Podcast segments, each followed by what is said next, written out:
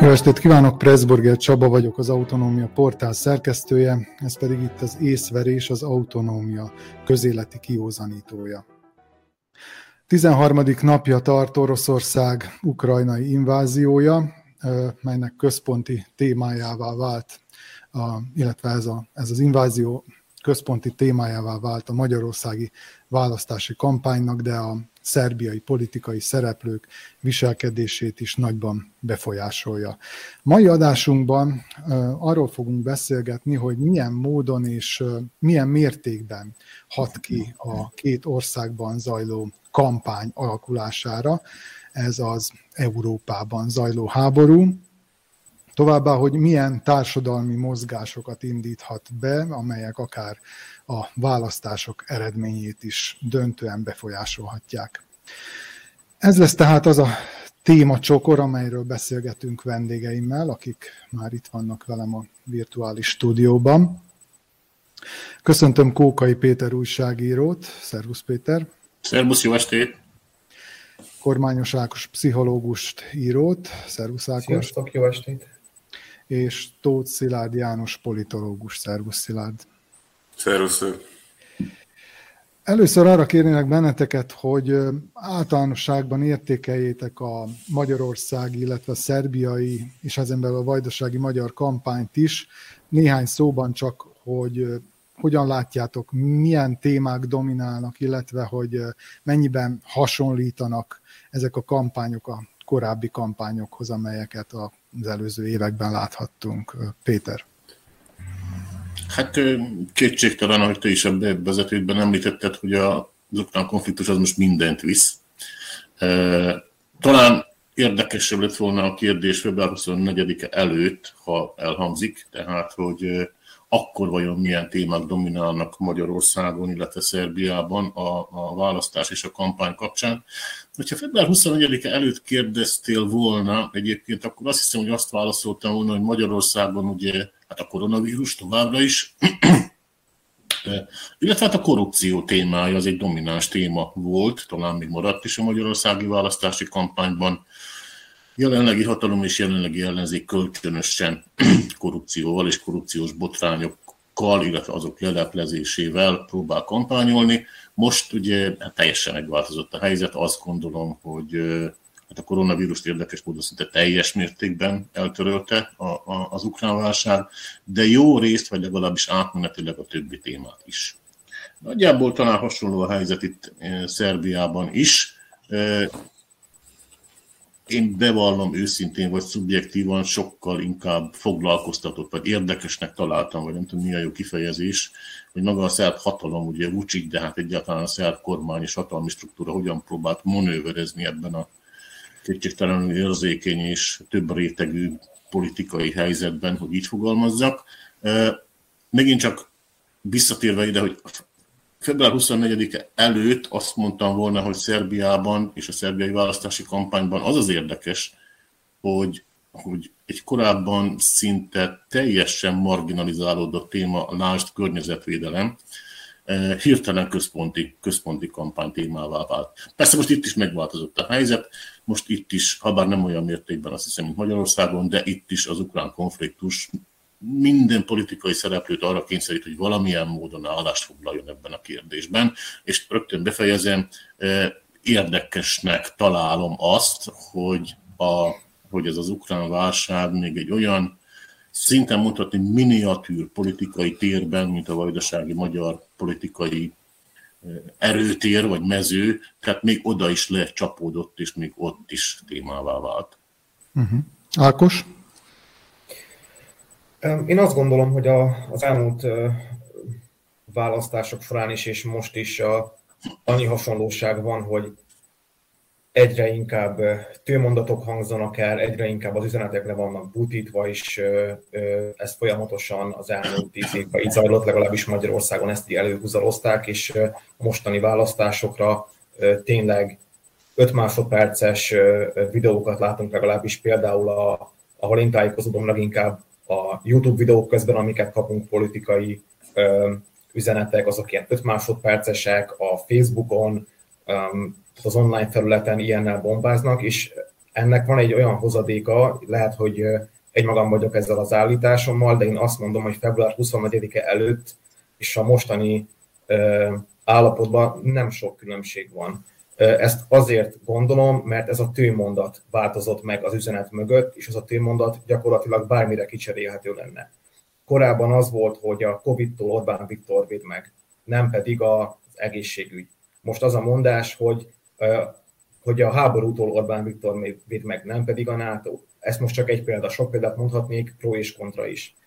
Minden esetre, ami nagyon fontos, hogy lebutítva tőmondatok, nem igazán van igazi kommunikáció, igazi mélysége, igazi tétje ezeknek a, ezeknek a tételeknek, és ennyi erővel bármiről vitázhatnának.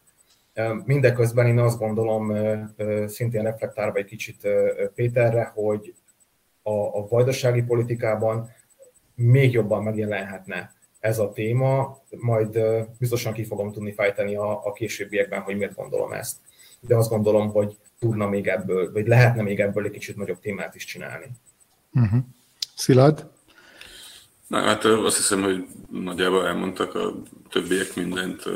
Szerbiában valóban a, a bánya ügy volt a háború előtt a döntő. Magyarországon meg hát most már évek óta, kb. 2015 óta folyamatosan ugyanaz megy, tehát a magyar országi közbeszédnek az alapkoordinátáját egy összeesküvés elmélet alkotja, ami arról szól, hogy egy amerikai milliárdos barna emberekkel akarja elválasztani Európát, és eh, nem tudom, azt akarja, hogy mindenki meleg legyen. Tehát hogy ez, ebben körülbelül semmi nem változott, és hogyha ne Isten kormányváltás lenne, akkor ugye ennek is a gyurcsányék. Hát alapvetően eh, ez megy most is, eh, csak ugye, a, a, ugye az ukrán háborúnak a kontextusában. Uh-huh. És hogyha már nálad van a szó, szerinted az ellenzék vagy a hatalom találta fel jobban magát hát ebben az új helyzetben, amit az ukrajnai háború jelent. Mondjuk Magyarországon? Magyarországon, igen, aztán megkérdezem Pétert ugyanerről Szerbiában. Hát jó kérdés, tehát azért nehéz ezeket a dolgokat összehasonlítani, mert nem ugyanolyan infrastruktúrával dolgoznak. Tehát ugye a kormánypártnak Magyarországon egy elképesztő kommunikációs infrastruktúra áll a rendelkezésére, amit ugye pillanatok alatt, ami ugye központilag vezérelt, és amit pillanatok alatt szolgálatába lehet állítani akármilyen üzenet közvetítésének. Na most ugye az ellenzék meg ilyen jellegű pártmédiával nem rendelkezik, ugye nyilván van rengeteg kormányfüggetlen médium, de hát ezek mégse pártmédiák, ezért nem tudják ezeket az üzeneteket olyan közvetlenül, meg olyan módszeresen közvetíteni, mint a kormánypárt. Hát ugyanakkor azt mondanám, hogy ugye az első napokban nyilván egy, a, ami a kormány oldalt illeti egy zavarodottság volt, Ugye természetesen ez érthető annak fényében, hogy itt eltelt körülbelül tíz év, amíg a kormány ezt a, a politikát, nem is tudom, a politikát folytatta, amit, amit folytatott, tehát azt, hogy a nyugati szövetségesekkel való viszonyt valamelyest ugye elvékonyította, lazá, lazábra fűzte, és szemben ugye a, ugye a keleti nyitással, meg az oroszokhoz való bizonyos mérvű közeledéshez, és természetesen amikor kitört a háború, akkor ez az egész összeomlott. Tehát, hogy hirtelen valamit ki kellett találni, hogy, hogy mégis mit gondoljanak erről a szituációban, nyilván, hogy ne csúszanak bele abba a problémába, amivel az ellenzék vádolni és próbálja őket. Tehát, ugye a magyar ellenzék azt próbálja rájuk húzni, nyilván ugye a Fideszre, hogy ez egy orosz párti társaság, és hogy amorálisak, és, és, és a többi. És ugye ebből a, nyilván az Orbánék az első pillanat, amilyen gyorsan csak lehetett, megpróbáltak kimászni, de hát ezt nagyon nehéz úgy csinálni, hogy, a, hogy, hogy előtte, meg mit tudom én, tíz évig valami teljesen más volt az üzenet. Tehát tíz, tíz évig, tényleg, nem tíz évig, de majdnem tíz évig tényleg az volt az üzenet, hogy ugye az Európai Unióban, egyáltalán nyugaton egy rendkívül problematikus kulturális forradalom zajlik, ugye ezek a nyugatiak elkeverednek a mindenféle bevándorló népekkel, itt a, nem tudom, a feminizmus, még a melegjogok, nem tudom, micsodának a kiterjesztése zajlik, és ugye ezzel szembe van megjelenítve a Putyin, mégis a putyini Oroszország, mint, fél, mint valamiféle igazi régi módi normalitásnak a megtestesítője, és ugye ez az üzenet ment hosszú éveken keresztül.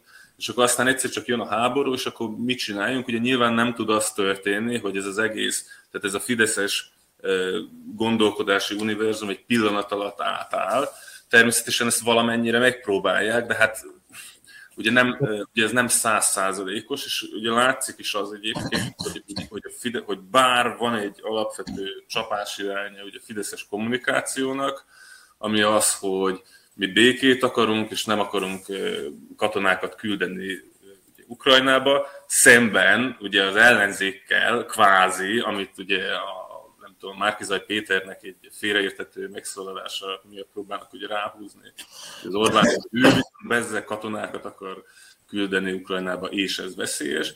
De másfelől viszont a Fideszes média univerzumnak ilyen B mellék csatornáin viszont ugye, ugye csak-csak megjelennek ezek a relativizáló, meg ilyen olyan üzenetek, amit ugye nyilván az magyaráz, hogy, hogy egy, egy bizonyos irányba fölépített narratívát nem lehet egyik pillanatról a másikra megváltoztatni. Természetesen azért, mert ez az egész helyzet a fideszes választóközösséget is valamennyire megosztja. De te Tehát látsz ilyen, ilyen kommunikációs váltást a, a magyar kormánypárti médiában? Persze, tehát ugye az első néhány napnak a zavarodottsága után a magyarországi kormánypárti média az alapvetően azért ráállt erre az üzenetre, hogy az orosz agressziót Ukrajnával szemben elítéljük, hogy ezt mindenféleképpen abba kell hagyni, és hogy ugye nyilván az ukránoknak is valamiféle segítséget adunk, ugye ez nem katonai segítség, ez nagyon fontos, viszont ugye menekülteket befogadjuk, és a többi, és a többi. Uh-huh. Péter, ugyanez a kérdés, tehát a szerbiai viszonyokra. Hogyan látod az ellenzék, hogyan találta föl magát ebben az új helyzetben, illetve a hatalom mennyire tudott jól reagálni erre az ukrán háborúra? Mindjárt válaszolokra is igyekszem nem elfelejteni a kérdést, de ne folytsuk bele a szót Ákosba, aki éppen reagálni akart ja. Mondjad Ákos, nem vettem észre. Bocsánat, elnézést. Annyit akartam csak hozzátenni az előttem szólókhoz, hogy az is tapasztalható, én említettem azt, hogy a YouTube-on milyen, meg az online területen, vagy felületeken milyen reklámok mennek, és ugye azt ne felejtsük el, hogy az online felületen mérhető, hogy, hogy milyen személyiség használja azt a Facebookot, milyen személyiség használja azt a YouTube-ot. Valószínűleg rólam is pontosan tudják, hogy mik azok az üzenetek, amik nekem tetszenek. És nekem az a tapasztalatom, hogy például a Fidesztől más-más reklámok jönnek nekem és a barátaimnak. Ugyanúgy az ő üzenetük, ugyanúgy a miniszterelnök úr van a háttérben, és például az én üzenetem az, hogy mi békét akarunk, nem akarunk, nem akarunk háborút, és ugyanez a háttérképpel a szöveg egy ismerősemnek az, hogy igazából ebbe egy kicsit Ukrajna is hibás, és hogy azért Oroszországnak is van valami igaza ebben a helyzetben. Szóval, hogy nem csak arról van szó, hogy, hogy szép lassan van egy, van egy kommunikációs váltás, hanem arról, szó van, arról is szó van, hogy egyszerre megtehetik a mai online felületeknek köszönhetően, hogy egyszerre egy időben más kommunikálnak nekem, és mondjuk egy két ajtóval arrább élő embernek. És ez számomra nagyon érdekes. Uh-huh. Hát ez nagyon szofisztikált, hogyha valóban így van. Jó lenne erről egy statisztikát látni. Oké, okay, akkor gyorsan hozzá is teszem, hogy statisztikát erről nem láttam. Ez a személyes benyomásom, hogy, hogy azt viszont láttam, hogy vannak ismerőseim, akiknél olyan YouTube reklámokat kapok bizonyos politikai pártoktól, amiknek én homlok egyenest az ellenzőit kapom, de ez az én, uh-huh. ez nem reprezentatív.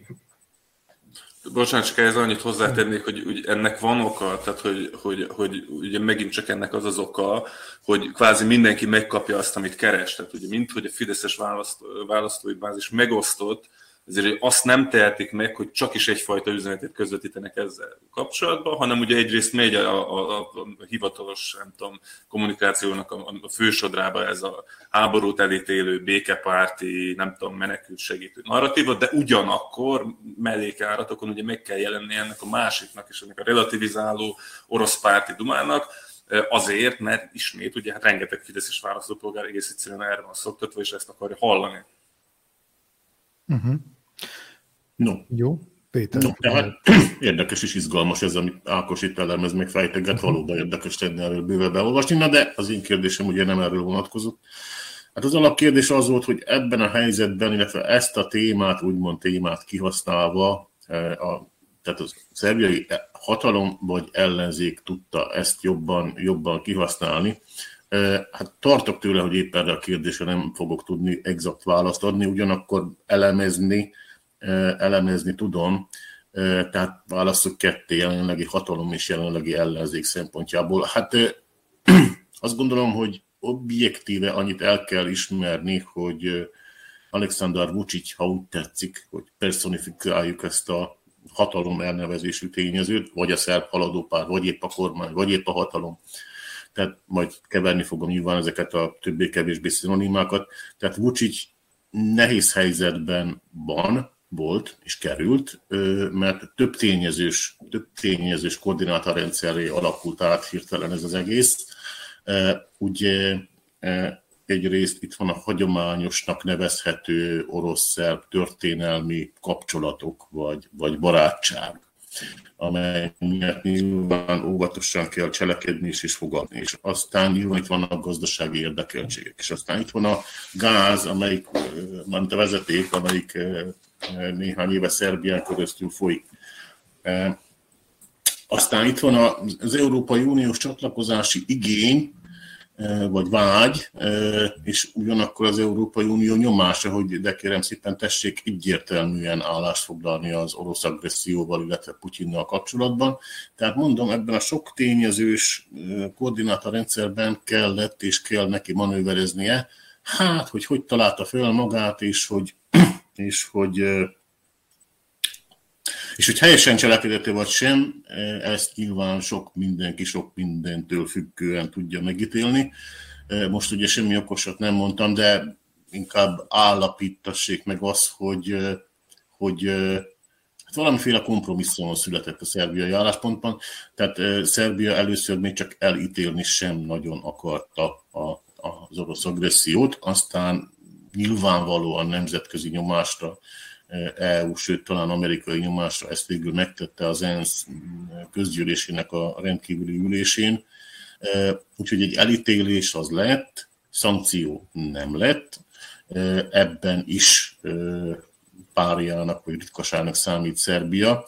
Tehát ez valahol a nagyon, nagyon leegyszerűsítve és dióhéjba sűrítve, valahol ez volt a szerb hatalomnak a, manőverezése, politizálása, időhúzása, ügyeskedése ebben a politikai térben, ahol próbálta az orosz barátságot sem felrúgni, a nemzetközi elvárásoknak sem megfelelni, és az orosz barát szerbek sokaságának az érzelmeit sem megsérteni. Tehát nagyjából ez volt az a kényes mozgástér.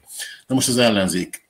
Én, hogy is mondjam, csak egy lépéssel távolabb indulok, szeretem összehasonlítani a magyarországi ellenzéket a szerbiai ellenzékkel, és akkor párhuzamot vonni, és akkor mindig odalukadok ki, hogy ez egy evolúciós folyamat, ahol a magyarországi ellenzék hamarabb megértette azt, hogy azt a hatalmas medvét, aki mindent eluralt már ott az erdőben, csak úgy van esély legyőzni, ha az összes többi élőlény ott az erdőben összefog egymással.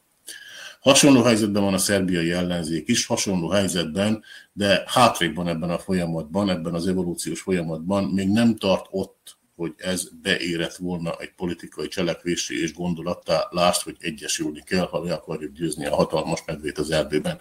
Ez volt a bevezetőmben, oda akartam kilukadni, hogy eh, ahogy tarkaságot látok a szerb ellenzékben egyébként is, úgy tarkaságot látok ebben a kérdésben is. Tehát megjelentek természetesen elsősorban szélső jobb oldalról a nagy orosz barát pártok, mozgalmak, üzenetek, tüntetések.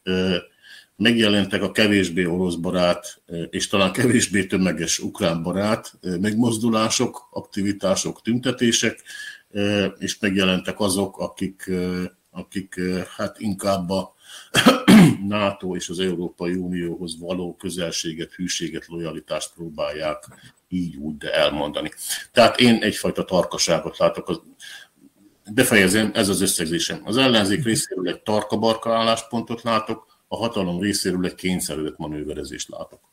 És szerinted ez a kényszeredett manőverezés, amit látsz, ez változóban van? Tehát mondjuk az a kommunikációs stratégia, amely jellemezte a szerb haladó pártot, az ukrajnai válság, vagy nevezzük háborúnak hatására módosulni látszik? Ugye itt talán a legjobb mutató az, hogyha kinyitjuk a szerb pravdákat az Informertől a Szöpszki Telegráfon keresztül akár a, a Pinkig, és megnézzük, hogy ott hogyan próbálják tálalni ezt a helyzetet. Ebben látsz bármiféle módosulást ahhoz képest, amit korábban gondoltak, vagy, vagy, vagy próbáltak kommunikálni Oroszországról, a nyugatról, a NATO-ról?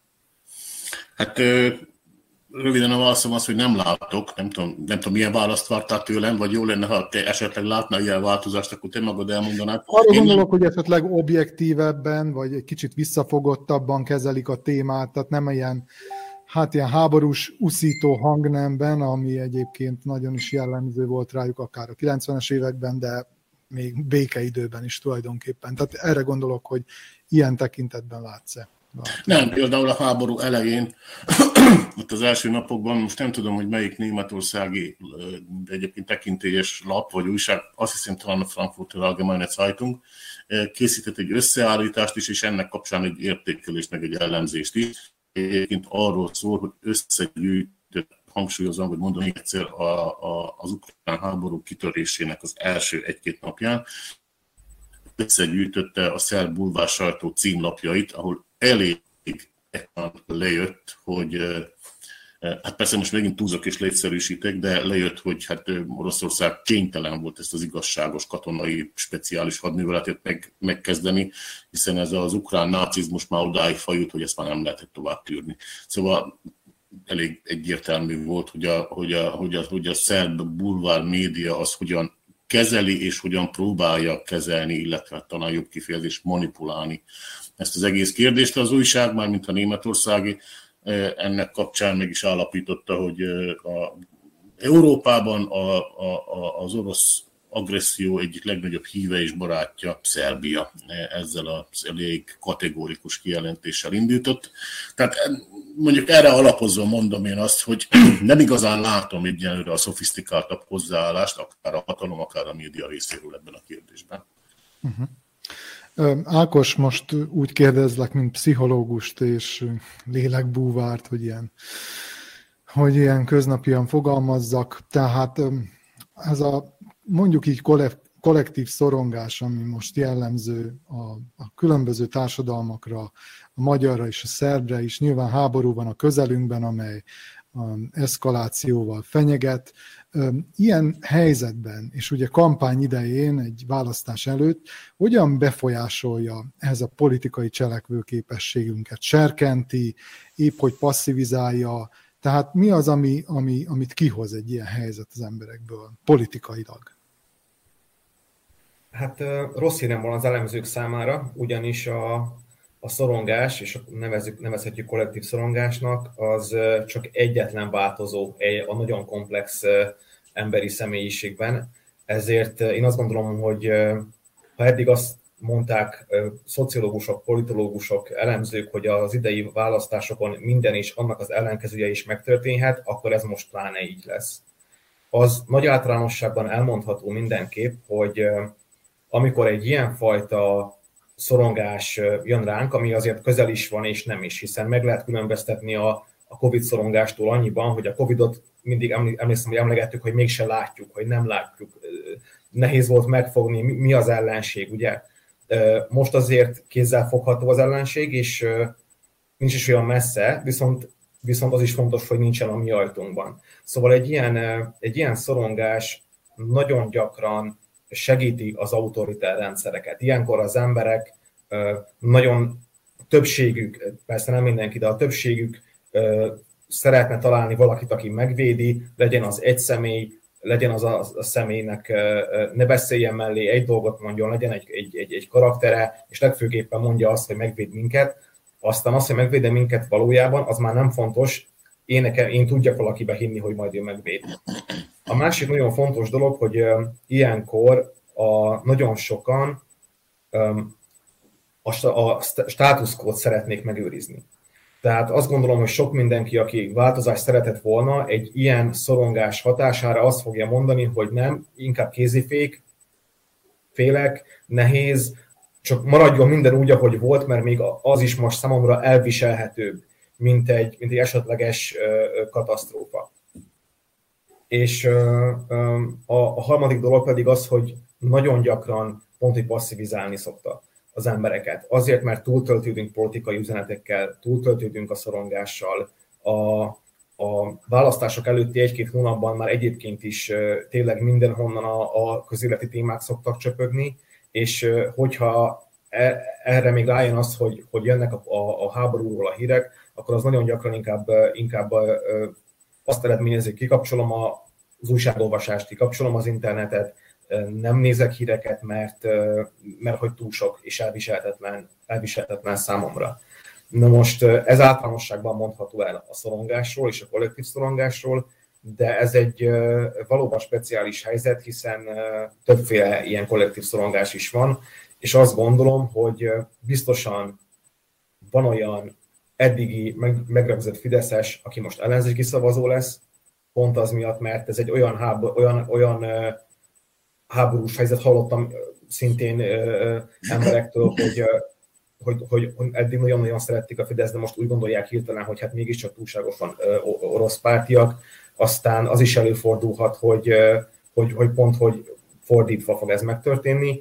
Minden esetre, hogyha, hogyha a nagy statisztikáknak hihetünk, akkor inkább passzívabbak leszünk egy picit, és sajnos kedvezni fog ez a helyzet a, a status quo megőrzésének. Uh-huh akkor nézzük ezt politológusi szemmel, mondjuk az érdekelne, ugye az, az úgymond közhely, hogy ha megtámadnak egy országot, akkor, akkor egyszerűen a társadalom összezár az adott, az regnáló hatalom mögött, és, és, és megnő a, vagy legalábbis rövid távon így szokott lenni, megnő a támogatottsága a vezetőnek, illetve a hatalmi, hatalmi pártnak, vagy a, vagy a hatalomnak egyáltalán.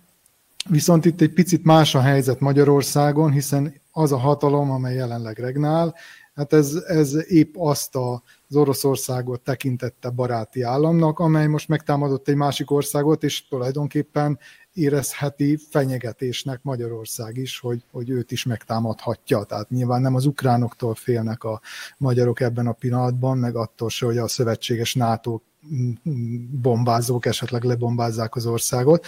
Tehát ez Magyarországon mennyivel, mennyire lehet ezt a skatuját ráhúzni a jelenlegi állapotokra? Hát egy, egy picit biztos rá lehet. Tehát, hogy a, a politológusoknak az ide vágó közhelye, amit ők szoktak mondani, az az, hogy, hogy az ilyen típusú válsághelyzetek, veszélyhelyzetek, azok mindig a, a kormányon levő oldalnak szoktak kedvezni. Miért? Mert ugye az emberek megijednek, valami baj van, valami kívülről, valami veszély fenyegeti az országot, tehát most nem a vitatkozásnak, még nem a kvázi a politizálásnak van itt az ideje, hanem annak, hogy igen, összezárjunk a, nem tudom, a politikai vezetők mögött.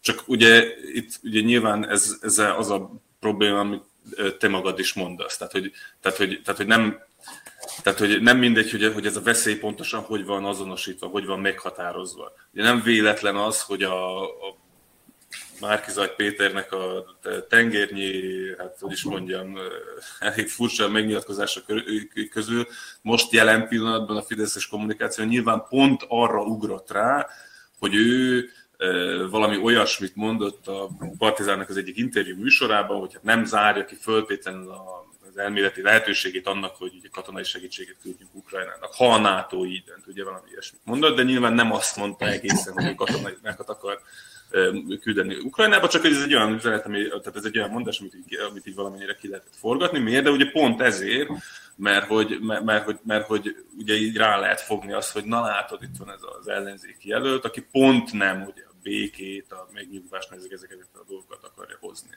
Amire ugye a választópolgárok egy ilyen krízis helyzetben elvileg vágynának. De hát valóban, ugye itt a, itt ugye a, a nagy kérdés az igazából szerintem inkább a kormánypárti szavazóbázist illeti, tehát szerintem az ellenzéki szav, választói bázis Magyarországon az, az teljesen egyértelműen, eh, hogy is mondjam, ukrán párti, vagy Putyin ellen, ellen és nem tudom, nevezzük, ahogy akarjuk, hogy a kormánypárti réteg a kérdés. Tehát, hogyha, hogyha az az üzenet, a, ez, a, ez a konfliktust relativizáló üzenet fog inkább átmenni. Tehát az, hogy ez a háború egyformán felelőssége az ukrán nacionalistáknak úgymond, és a, nem tudom, a putyini birodalmi törekvéseknek, nevezzük így, akkor, akkor ugye a kormánypárti, ennek az, az egyszerű kormánypárti szavazónak a fejében nem lesz olyan egyértelmű, hogy mi miatt van itt veszély. Nem lesz olyan egyértelmű, mert ugye a, a nem tudom, a Putyin párti propaganda az pont az olyan dolgokra fog rámutatni, hogy hát tessék csak megnézni, hogy Ukrajnában 2014 után Hát onnantól kezdve, hogy ugye az oroszok ez a konfliktus megkezdődött, hát azóta egy csomó intézkedést hoztak, amik, a, amik kisebbség ellenesek, és amik például a magyar kisebbséget is érintik. Hát akkor ki az igazi veszély? Szóval, hogy igazából azt fogja ezt a dolgot eldönteni, amit kérdezel, hogy a kormánypárti szavazók ezt milyen keretbe fogják kapni, vagy ők milyen keretbe fogják ezt az egészet megérteni. Tehát, hogy ki az igazi veszélyforrás, úgymond, mert hogy a, pontosan az utóbbi tíz évnek az orosz párti, vagy hát, hogy is mondjam, valamelyest orosz párti fideszes propagandája miatt ez nem egyértelmű. Tehát egyértelmű kéne, hogy legyen, de, de nem az. Uh-huh. Egyébként érdekes, amit mondasz, hogy az ellenzéki térfélen mondhatni egységes a, az orosz agresszió elítélése is az a narratíva, amely Ukrajna mellett áll ki. Azért mondom, hogy érdekes, mert én tapasztalok egy, hát most az nehéz azt mondani, hogy a, a Fidesznek a relativizáló narratívájával rokkon narratívát, de minden esetre egy olyat, amely nem egyértelműen abba az irányba mutat, amelyről te beszéltél. Tehát ez az úgynevezett békét minden áron narratíva, tehát amely egyébként, tehát ez a, ez a teljes pacifizmus, amely azt mondja, hogy hogy nincs honvédő háború, illetve a honvédő háború is háború, és a gyilkosság az gyilkosság akkor is, ha önvédelemből történik. Nem látsz itt az, mégiscsak az, az ellenzéki térfélen is olyan mozgásokat, amelyek esetleg a Fidesz irányába mutatnának? Tehát, hogy például egy eddig ellenzéki uh, érzelmű szavazó azt látván, hogy az ellenzék egy ilyen nagyon, hát uh, bizonyos szempontból még úgy is érezheti ez a valaki, hogy, hogy ilyen harcosan szurkol az ukránoknak, tehát hogy ilyen háború párti, és ezért inkább a Fidesznek erre a hát legyen béke mielőbb narratívájára szavaz végül. Hát erre két dolgot mondanék. Ugye az egyik dolog, ami a politikai pártokat illeti, szerintem ez, amiről beszélsz, ez a narratíva nem igazán van. Tehát, hogy a, hogy a politikai pártok részéről aránylag egyértelmű az üzenet, ez az ukrán párt, vagy nem tudom, az orosz agressziót elítélő üzenet, ami viszont ugye nyilván abba a trendbe illeszkedik, hogy Magyarországon az ellenzéki pártok azokat általában e, ilyen pozíciót szoktak elfoglalni. Tehát ugye emlékezzünk vissza arra, hogy amikor a Fidesz ellenzékben volt, akkor maga is ugye, hát is sokkal, hogy is mondjam, az szemben konfrontatívabb álláspontot foglalt el, majd azt, amikor kormány, kormányra kerültek, ez akkor változott meg. Hát ugyanez igaz a magyarországi baloldalról is, nyilván amikor Magyarországnak baloldali kormánya volt, akkor az akkori, nem tudom, miniszterelnök, a Gyurcsány Ferenc, és hát ugye számtalan alkalommal nyilván az oroszokkal nem tudom, mindenféle, hogy is mondjam, aránylag szoros kapcsolatot ápoltak. Ez bizonyos geopolitikai hogy is mondjam, meghatározottságokból adódik, tehát ugye Magyarországnak ugye energetikai szempontból kitett, természetesen rá kényszerül arra, hogy az oroszokkal bizniszeljen. A kérdés igazából csak az, hogy ezt a, ezt a viszonyt mennyire fűzik szorosra, és hát ugye az Orbán kormányzás idején ez ugye messze szorosabbá vált, mint előtte bármikor volt.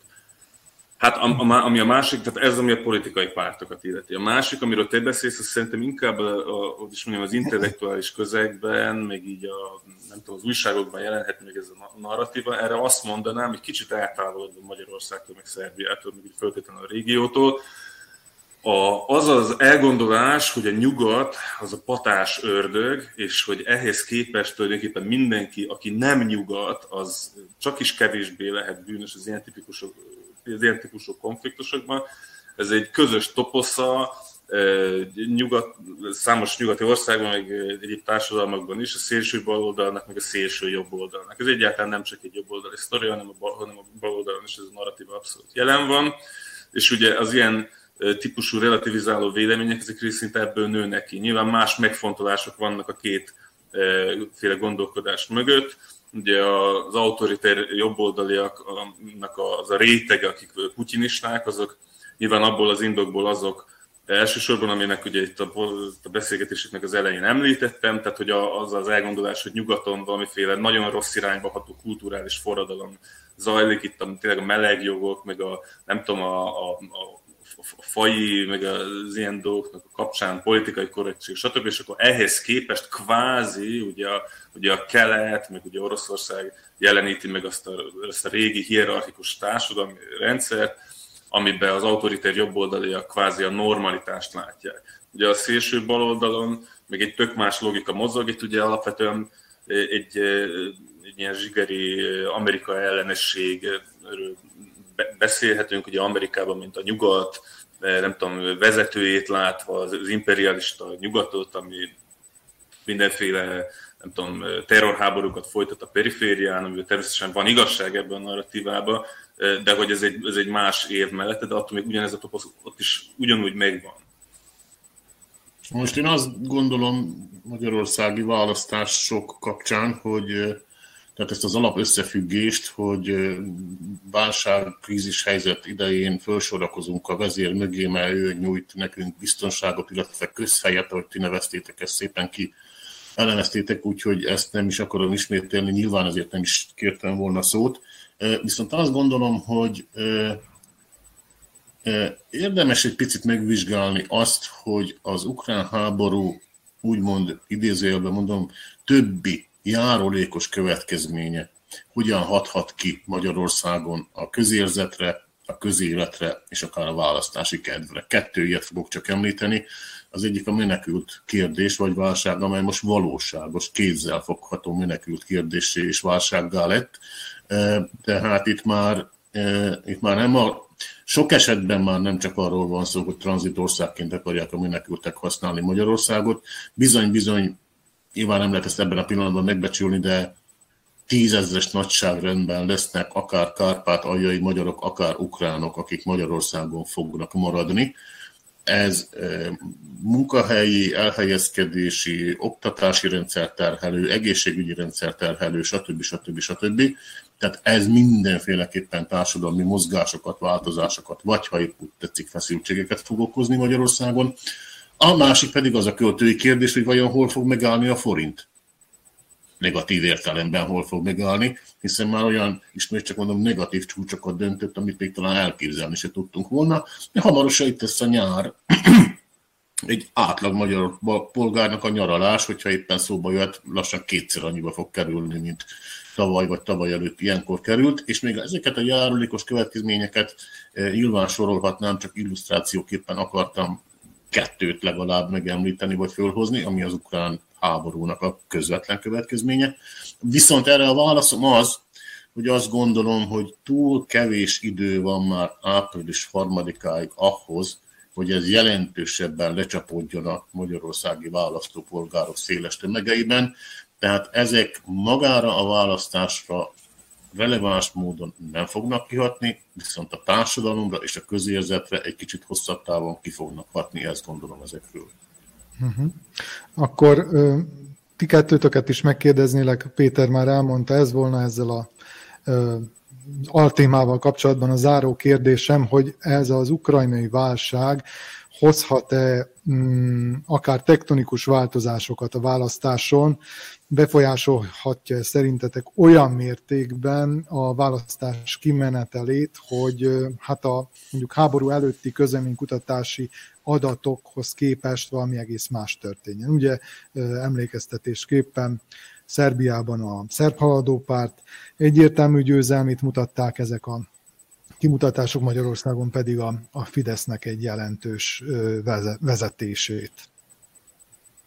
Ákos, kezdtem. Én csak ismételni tudom magamat erre a kérdésre válaszolva. a, a pszichológusi véleményem az az, hogy igen, lehet ilyen hatása, de nem, nem tudnám megmondani, hogy pontosan ez milyen irányba fog történni. Ahogy mondtam, ha eddig azt mondtuk, hogy bármi megtörténhet, akkor ez a fajta szorongás az, az még inkább egy, egy, ilyen, egy ilyen kiszámíthatatlan állapotot fog hozni, legalábbis ha a szakmámat kérdezzük, akkor ez a válasz. Uh-huh. Szilag? Szerintem Szerbiában valószínűleg nem lesznek igazán jelentős hatása, azok a dolgok miatt, amiket például a Péter mondott, tehát hogy például az ellenzék részéről sincsen feltétlenül egy értelmű üzenet ezekben a, ebben a kérdésben. Magyarországon még igazából nehéz látni, ugye nyilván ugye a médiát, meg a közbeszédet most ez a háború teljesen, a háború témája teljesen leuralja, tehát elképzelhető, hogy a következő egy hónapban is hogy a választási kampánynak a finisében ez a téma fog dominálni, de szerintem ez nagyon jelentős részt függ attól egyrészt, hogy mennyire fog eldurvulni a háború, másrészt meg attól, hogy, a, hogy az ellenzéknek mennyire sikerül átvinnie ezt az üzenetet, hogy lám-lám, ugye, a, ugye e, e, e, nyilván a, az Orbán kormánynak számot kell vetnie az elmúlt tíz év orosz párti politikájával. És ez szerintem ezt még úgy igazából a utóbbi napokban nem sikerült meglovagolni, hát most kérdés, hogy a következő hetek mi várható. Uh-huh. Akkor térjünk rá a vajdasági magyar részre, vagy a vajdasági magyar politikai pártok, szervezeteknek a, a kampányára. Van itt egy már évek óta húzódó kérdés, az pedig a szerb haladó párt, illetve konkrétan Alexander Vucicnak a megítélése. Már öt évvel ezelőtt is a Vajdasági Magyar Szövetség Alexander Vucicot támogatta az államfőválasztáson. Hát akkor még ez egy nagyon friss dolog volt, még eleve a VMS és a szerb párt közötti stratégiai partnerség is egy új történet volt, viszonylag új, és azóta eltelt öt év. Hogyan látjátok ebben a pillanatban, mennyire változott-e egyáltalán a, a vajdasági magyarok viszonyulása a szerb párt irányába, illetve konkrétan Alexander Vucic irányába, ugye ezúttal is a VMS őt támogatja, de nem csak a VMS, hanem a szocialisták is, a radikálisok is, és hát még néhány kisebb párt, a haladó párton túl. Szerintetek mennyire fog a, a VMS hívó szavára hallgatni? A vajdasági magyarság, hogy őt támogassa az államfőválasztáson, illetve van-e alternatíva, aki, akire lehetne szavazni? Csaba, én azért veszem át rögtön a szót, mert csak azt akarom mondani itt félig viccesen, de inkább komolyan, hogy én a legszívesebben az Ákost hallgattál meg, hogy mit válaszol erre a kérdésre. Tudnék, ez, amit te feszegetsz, ez egy olyan nem is tudom milyen ellentmondás, amit én csak így tátott szájjal csodálkozok mindig, és aztán so, én egyszerűen racionális választ nem, magyarázatot nem találok rá. Arra gondolok, hogy eh, ahogy az embereket hallgatom, ahogy a millió Facebook posztot elolvassa az ember, eh, hát a lehető legdurvább megjegyzéseket mondja az átlag vajdasági magyar a Pucsicsra, eh, és még amikor azt mondtam, hogy a legdurvább, akkor is finoman fogalmaztam, és eközben halálos nyugalommal elmegy és rászavaz a Vucicja szoros koalícióban levő VMS-re vagy Pásztor Istvánra.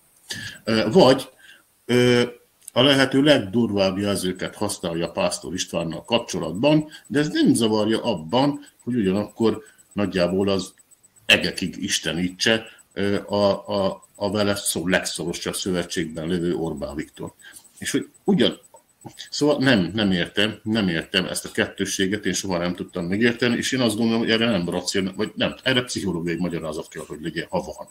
Jó, akkor hallgassunk meg egy pszichológiait, aztán pedig egy politológiait talán, mondjuk így.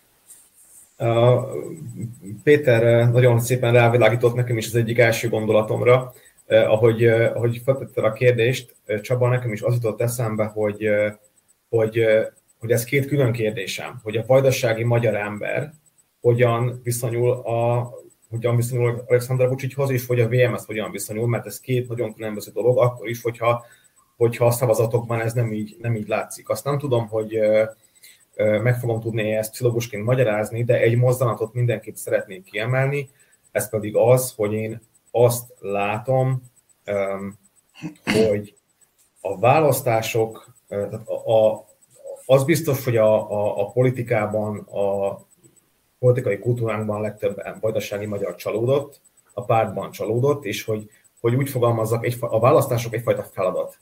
Elmegyek letudni, ki kell pipálni, igazából nem választok, nem én úgysem mondom meg, hogy mi lesz, és, és le akarom tudni azt a napot, ami elém van rakva, ezzel félreértés ne essék, ezzel nem szeretném, ezzel nem lenézni szeretném, vagy nem azt mondom, hogy a vajdasági magyaroknak mindegy. Ez nagyon fontos, hogy nem, egy, nem, egy, nem ezt szeretném mondani, hanem inkább az van, hogy nagyon sokáig volt csalódott, kihasználva a, a, a, a vajdasági magyarság a saját politikai elitje által, és ez miatt hozzászoktunk ahhoz, hogy ez a nap, legalábbis sokan biztosan hozzászoktak ahhoz, hogy ez a nap, ez egy feladat. El kell menni, azt mondják, hogy arra szavazunk, arra szavazok, mert az, az, az nekem a legkisebb probléma, nem kellett a gondolkodnom, nem telik időben, mehetek vissza a hétköznapi életemhez, ahol egyébként tök sok mindennel küzdök, és arra akarok koncentrálni, hogy kisebbségi létben mennyi mindennel küzdök.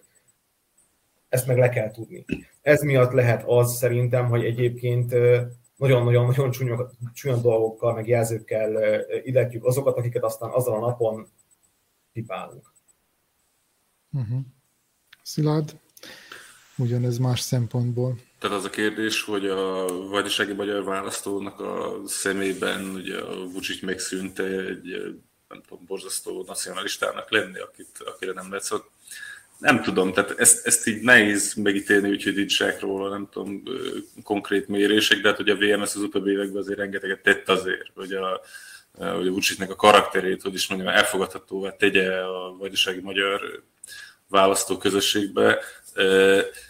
Ez, hogy is mondjam, tehát ez annyiban nem, nem okoz annyira vészesen súlyos, hogy is mondjam, kognitív diszonanciát, hogy ugye amikor a, azokon a tereken kell a vajdasági magyar választónak választani, ami ugye neki általában fontosabb, hogy ezek a helyhatósági választások, esetleg a tartományi, községi szintű, ilyen dolgok, ugye ott akkor mindig megteheti, hogy azért, hogy a VMS csak külön szokott általában indulni, és akkor nem kell kifejezetten a haladókra szavazni, még, még, és még annak ellenére is, hogy egyébként tudja, hogy aztán nyilván koalícióban lesznek. Ugye, tehát ez egy kicsit egy ilyen ön, önbecsapás. Most ez, ez az elnök választás, ez más lesz. Én személy szerint arra számítok, hogy alacsony lesz a részvétel. Mármint a vajdasági magyar közösségben, vagy úgy általánosságban? Hát általában, de valószínűleg a vajdasági magyar közösségben még inkább az lesz. Uh-huh. Nézzük akkor a Vajdasági Magyar Szövetség kampányát. Hát ugye én legalábbis, amit látok, az nagyjából ez a fórumozás, tehát lakossági fórumozás, gasztrofesztiválok és és, és közösségi média szent háromság.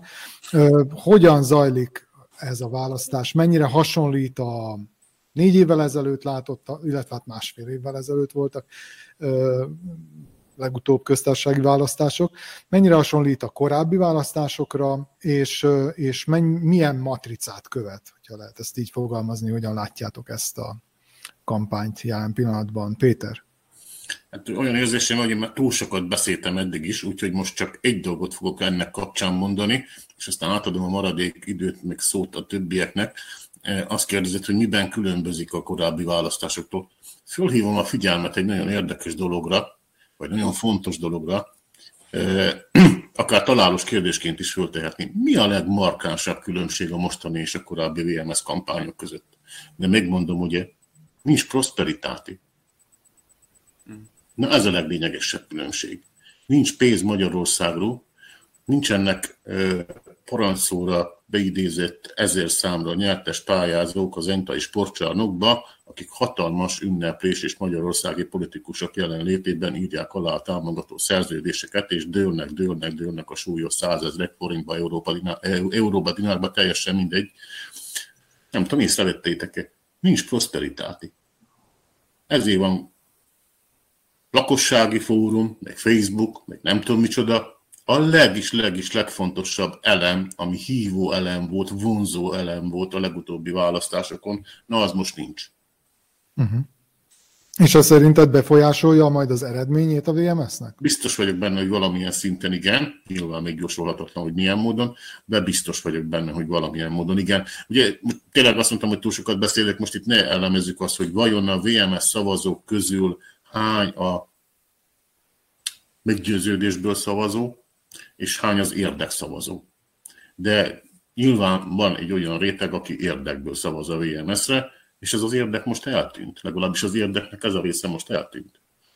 Magyarországon nem érkezett pénz. Ami visszavezethet oda, hogy azt is elemezgethetjük, hogy miért nem érkezett pénz. Nyilván ennek megvan az oka a magyarországi költségvetési és egyéb költési problémáknál, de most ugye nem ez az alapkérdés, én befejeztem. Erre azt szerintem nagyon fontos kursmomentumra akartam fölhívni a figyelmet. Bizony, bizony, a legnagyobb különbség mostani és korábbi UMS kampányok között az valaminek a hiánya az pedig uh-huh. a mhm. prosperitáti. De egyébként bejelentették, hogy itt a, a, a választási kampány során a, az egyik legfontosabb téma a környezetvédelem lesz, illetve a demográfiai kérdések elemzése.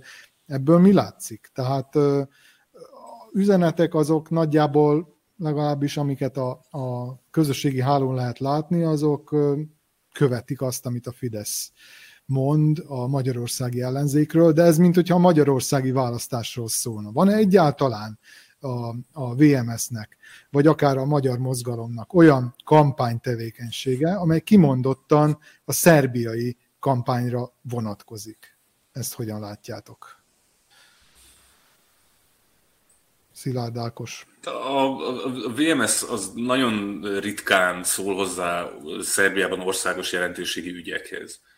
Tehát, hogy, hogy ő, ő nekik, ez, ez évtizedes tendencia azért, tehát, hogy, hogy, hogy sőt, több évtizedes tendencia azért, hogy nekik azért az alapvető hozzáállások azok mégis mindig az volt, hogy ők egy kisebbségi érdekvédelmi párt, ők a helyi ügyekkel foglalkoznak, meg a magyar közösséget úgymond, hogy is mondjam, közelebbről érintő ügyekkel, és az ilyen országos jelentőségi ügyekhez Szerbia szintén nem igazán szóltak hozzá soha.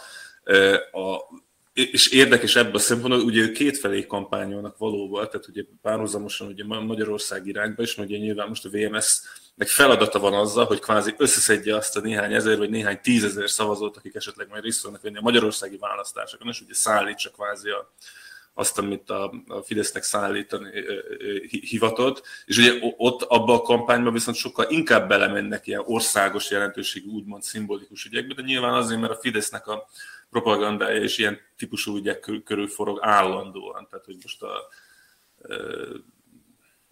nem tudom, hogy a, illetve ezeken belül persze természetesen olyan a helyi ügyeket is érintő dolgokról szintén. Tehát, hogy egyfelől ugye nyilván megjelenik az, hogy, hogy igen, a magyarországi baloldal az katonákat fog küldeni Ukrajnába, de ugyanakkor természetesen ugye az örökzöld és az is, hogy be fogják zárni a pénzcsapokat, és Vajdaságban egyáltalán határon túlra, onnantól kezdve, hogy baloldal, ez itt, itt jön a tömeges éhhalál, és egyáltalán semmilyen támogatások nem fognak a továbbiakban jönni, tehát hogy ez persze ezek a kétféle üzenetek egyszerűen mennek.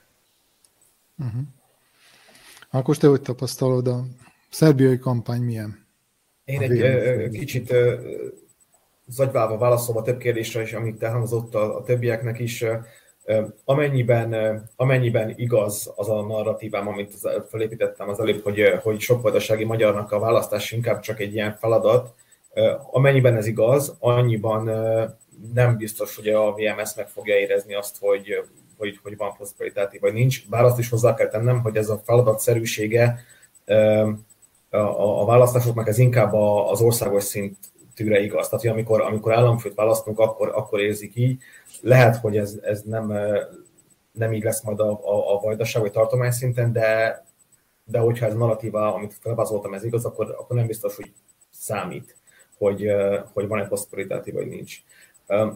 Ígértem a műsor elején, hogy adok arra választ, hogy szerintem miért tudna most a, a, a, egy, egy vajdasági méretű vagy érintettségű párt egy kicsit jobban beleállni ebbe az ukrajnai háború kérdésbe, és akkor, hogyha lehet ebben a két percben még erre válaszolok, Nyilván van egy privát személyes véleményem arról, hogy, hogy, hogy mondjuk én magam elítélem azt, ami történik Oroszország részéről, ez a privát véleményem. Hogyha viszont elemző vagyok, akkor kettővel hátrébb kell lépni, és azt mondom két lépéssel hátrábbról, hogy oké, okay, értem, hogy miért lavírozik a, mind a két ország.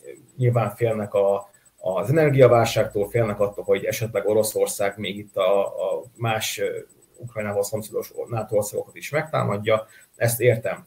De éppen ezért éppen ezért tudna például a VMS most valami erőset állítani ennek kapcsán, hiszen a VMS miatt nem fogja Putyin lerohanni Szerbiát, mert az egy tartományi, tehát hogy egy, hogy egy helyi párt.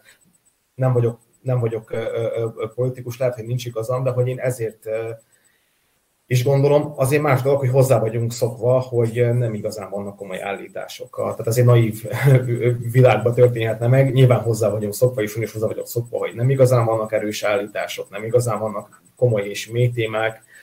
Ez most is így van.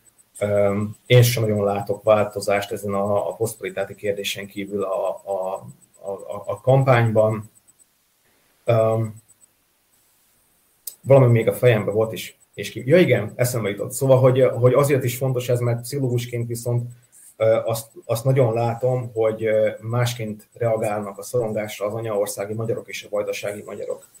Pont azért, mert a, az anyaországi magyaroknak inkább a, a, a, a transgenerációs traumák jönnek elő hogy a nagyszüleim, hogy a szüleim, hogy a dédszüleim, hogy azt, annak a terhét, annak a terhét, terheit cipeljük, hogy, hogy, hogy őket bombázták, őket, ők láttak ilyet.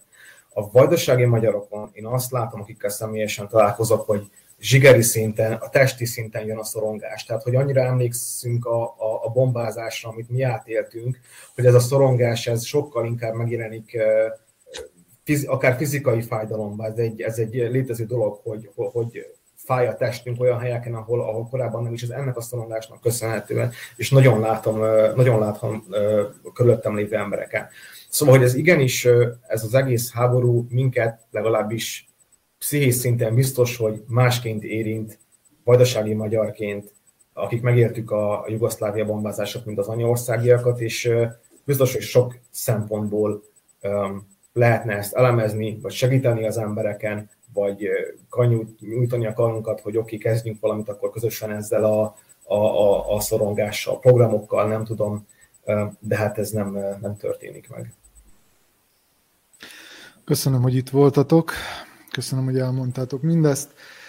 Önöknek is köszönöm a figyelmet, ez volt az észverés 53. adása. Ezt a műsort megnézhetik itt a Facebookon, azaz visszanézhetik a Maglocsisztács, a Szabad Magyar Szó, a második nyilvánosság és az autonómia Facebook oldalán, de már elérhető, hiszen ott is közvetítettük az Autonómia Portál YouTube csatornáján. Arra kérem önöket, amennyiben még nem tették meg, akkor iratkozzanak fel az Autonómia Portál YouTube csatornájára, ahol elérhetik az észverés korábbi epizódjait is.